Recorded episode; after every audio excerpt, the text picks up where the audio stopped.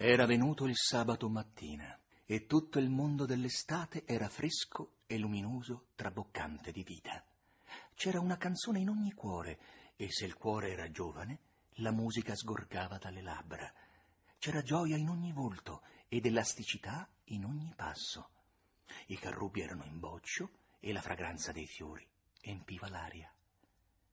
Cardiff Hill, che sorgeva oltre il paese, dominandolo, era verde di vegetazione e distava quanto basta per sembrare una terra promessa, irreale, tranquilla e invitante. Tom apparve sul marciapiede con un secchio di calce da imbianchino e un pennello col manico lungo. Scrutò attentamente lo steccato e ogni letizia parve abbandonarlo, mentre sull'animo gli si posava una cappa di spessa melanconia.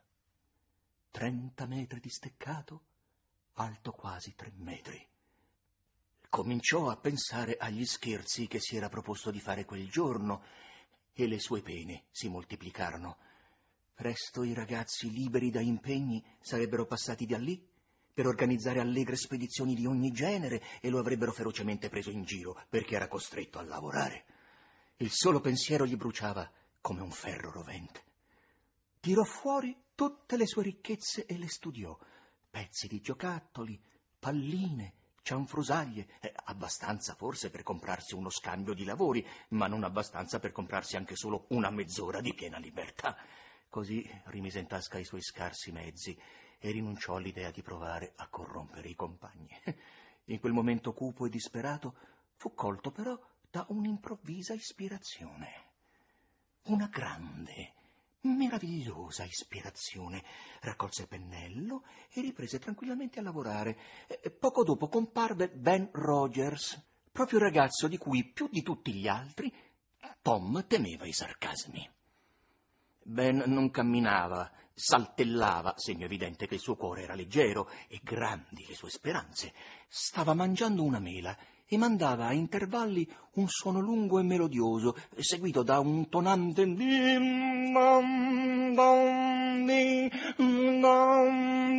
perché in quel momento faceva il vaporetto. Avvicinandosi ridusse la velocità, si spostò in mezzo alla strada, virò a tribordo e orzò pesantemente e con grande pompa, perché in quel momento Ben faceva il Big Missouri e pensava di pescare nove piedi. Era battello capitano e campana tutto insieme. Perciò doveva immaginarsi dritto, in piedi sul ponte di manovra e dare gli ordini e insieme eseguirli. A chi è ferme, signore? Din, din, din. L'abbrivo si era quasi spento e Ben si diresse lentamente verso il marciapiede. Macchina indietro! Din, din, din. Le sue braccia si raddrizzarono e gli si irrigidirono sui fianchi. Macchina indietro a triborda! Din,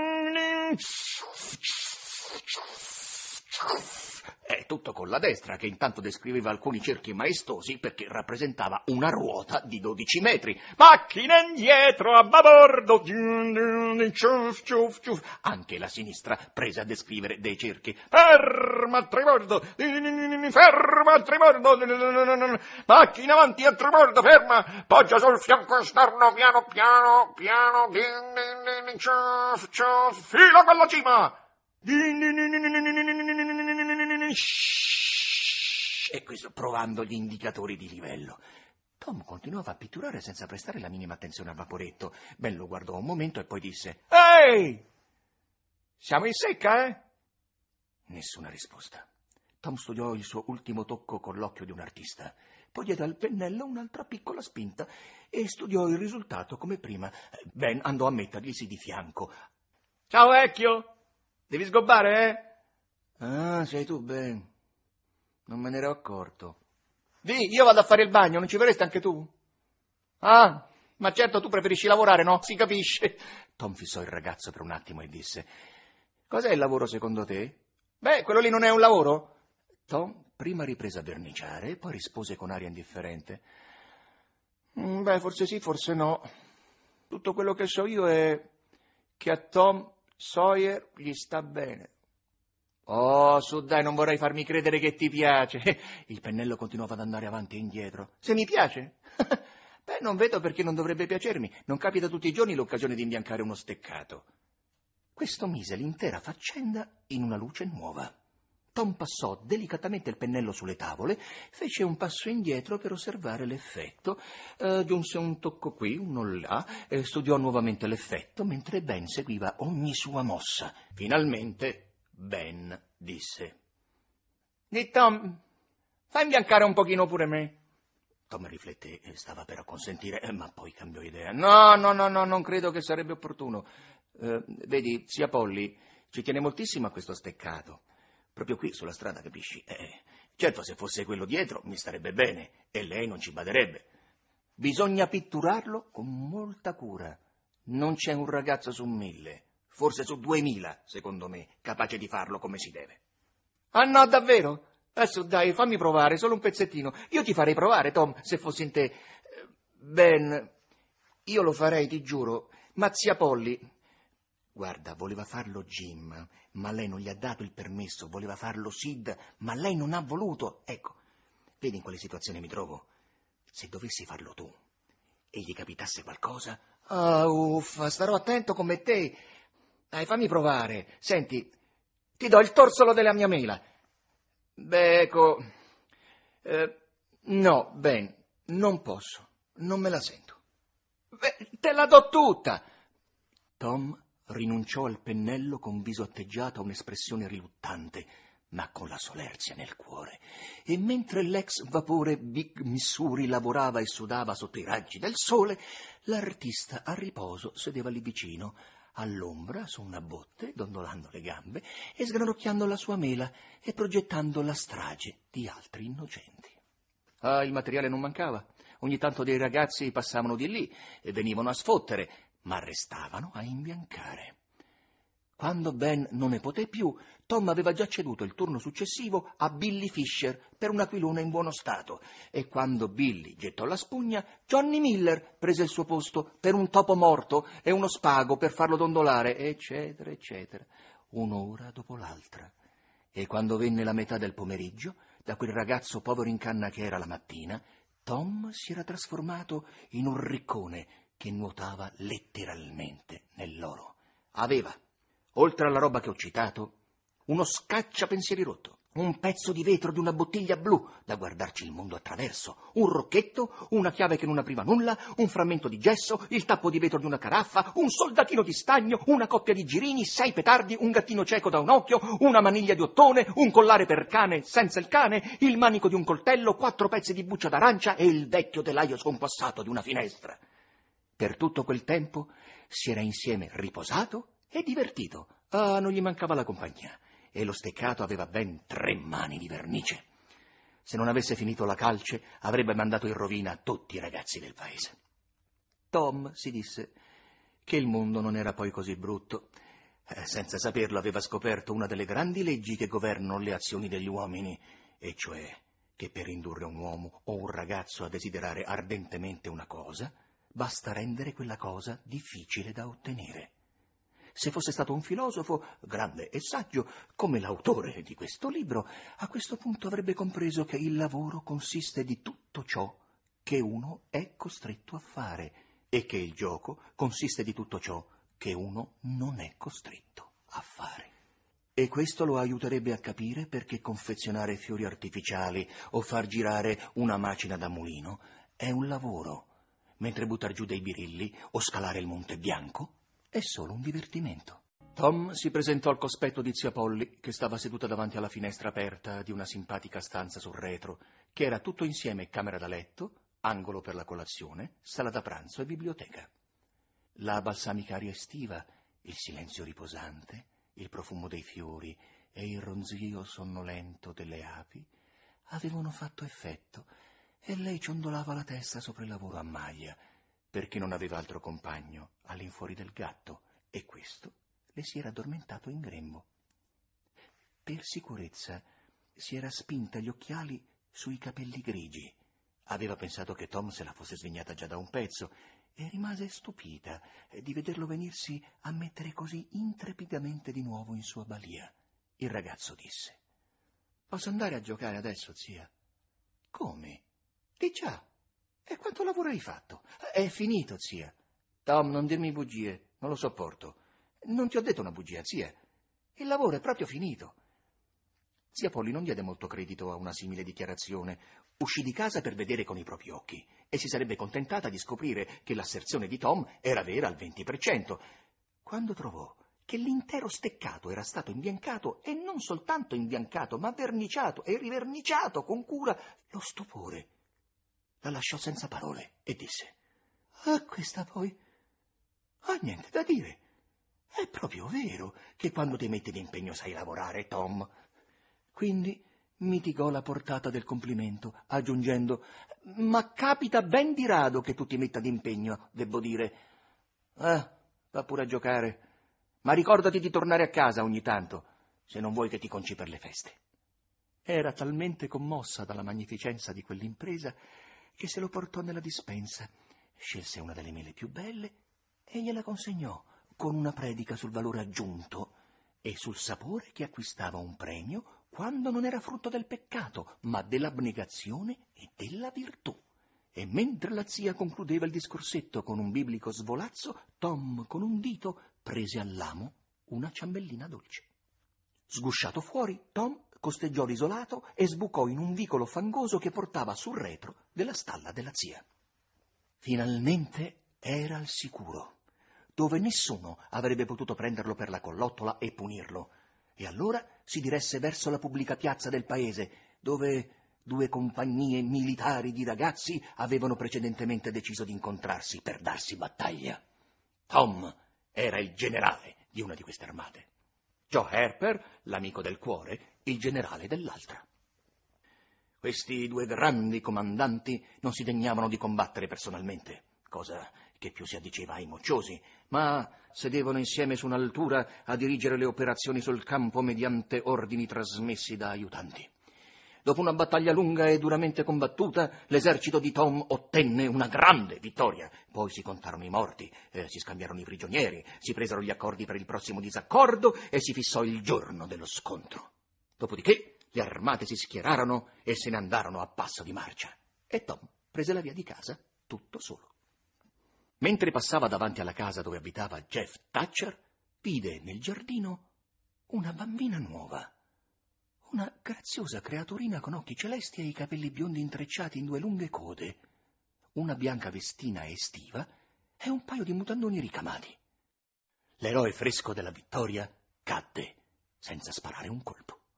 Una certa Amy Lawrence svanì dal suo cuore senza lasciarvi neppure l'ombra di un ricordo. Tom aveva creduto di amarla alla follia, aveva considerato la sua passione una forma di adorazione vera e propria, e ora scopriva che si trattava solo di un capriccetto insignificante. Per conquistarla ci aveva messo dei mesi e lei si era dichiarata solo la settimana prima. Lui era stato il ragazzo più felice e più fiero del mondo per sette brevi giorni ed ecco che in un lampo lei era uscita dal suo cuore come un estraneo alla fine di una visita occasionale. Adorò questo nuovo angelo con occhio furtivo finché vide che lei lo aveva notato. Allora finse di ignorare la sua presenza e cominciò a pavoneggiarsi assurdamente e puerilmente in tutti i modi per guadagnarsi la sua ammirazione.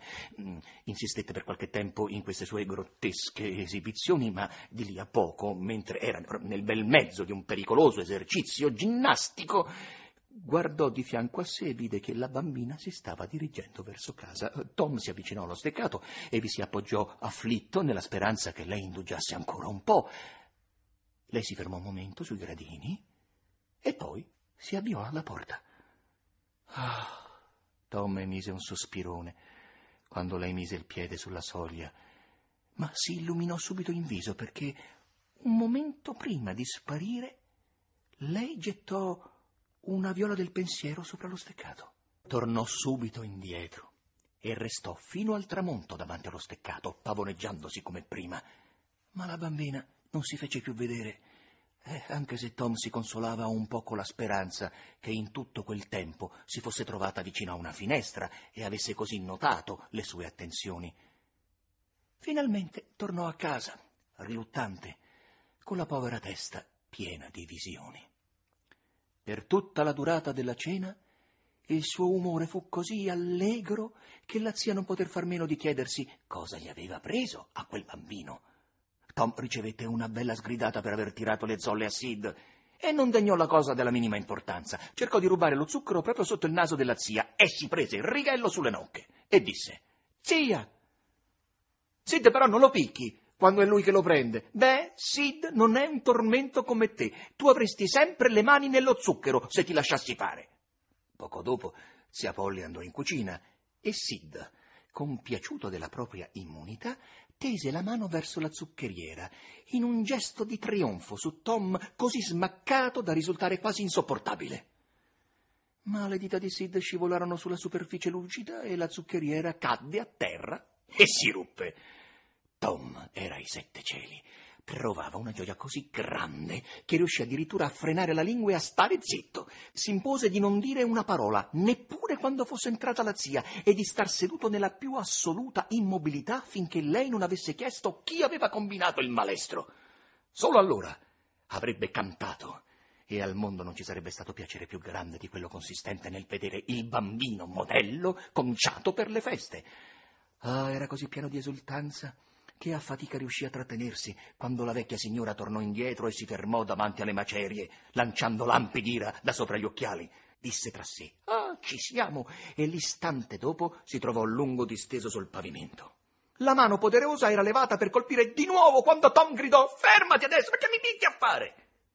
È stato Sid a romperla. Zia Polly perplessa si fermò.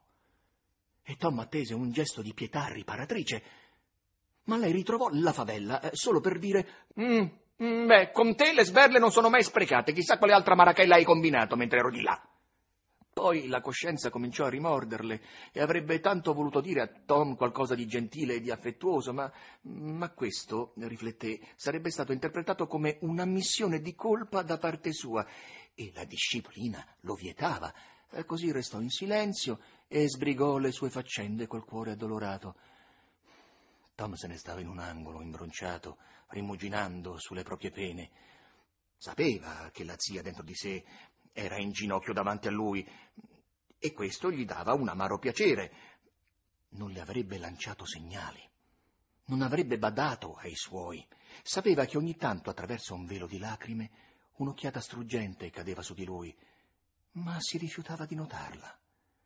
Già si vedeva disteso sul letto, moribondo, con la zia che si chinava su di lui, supplicandolo di dire almeno una parola di perdono, ma lui avrebbe voltato la faccia contro il muro e sarebbe morto senza dire quella parola.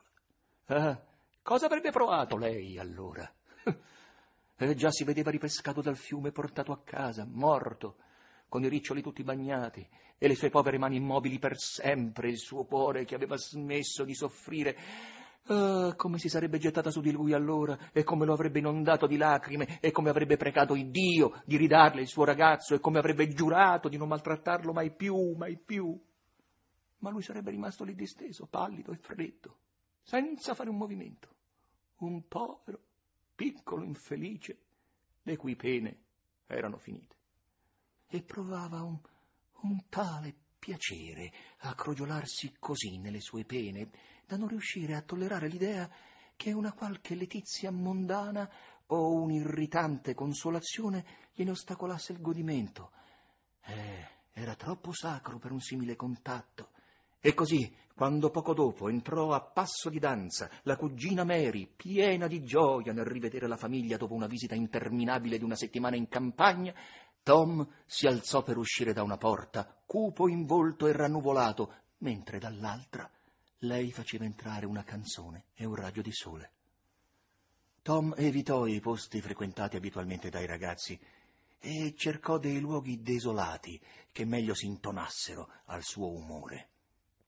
Attirato da una zattera di tronchi ormeggiata vicino alla riva, si sedette sul bordo esterno a contemplare la triste immensità del fiume, sempre augurandosi di poter morire annegato, ma di colpo e inconsapevolmente, senza dover subire lo spiacevole processo imposto dalla natura. Poi pensò al fiore, lo tirò fuori, spiegazzato e appassito, ed esso accrebbe grandemente la sua lugubre felicità. Chissà se almeno lei lo avrebbe compatito, se avesse saputo.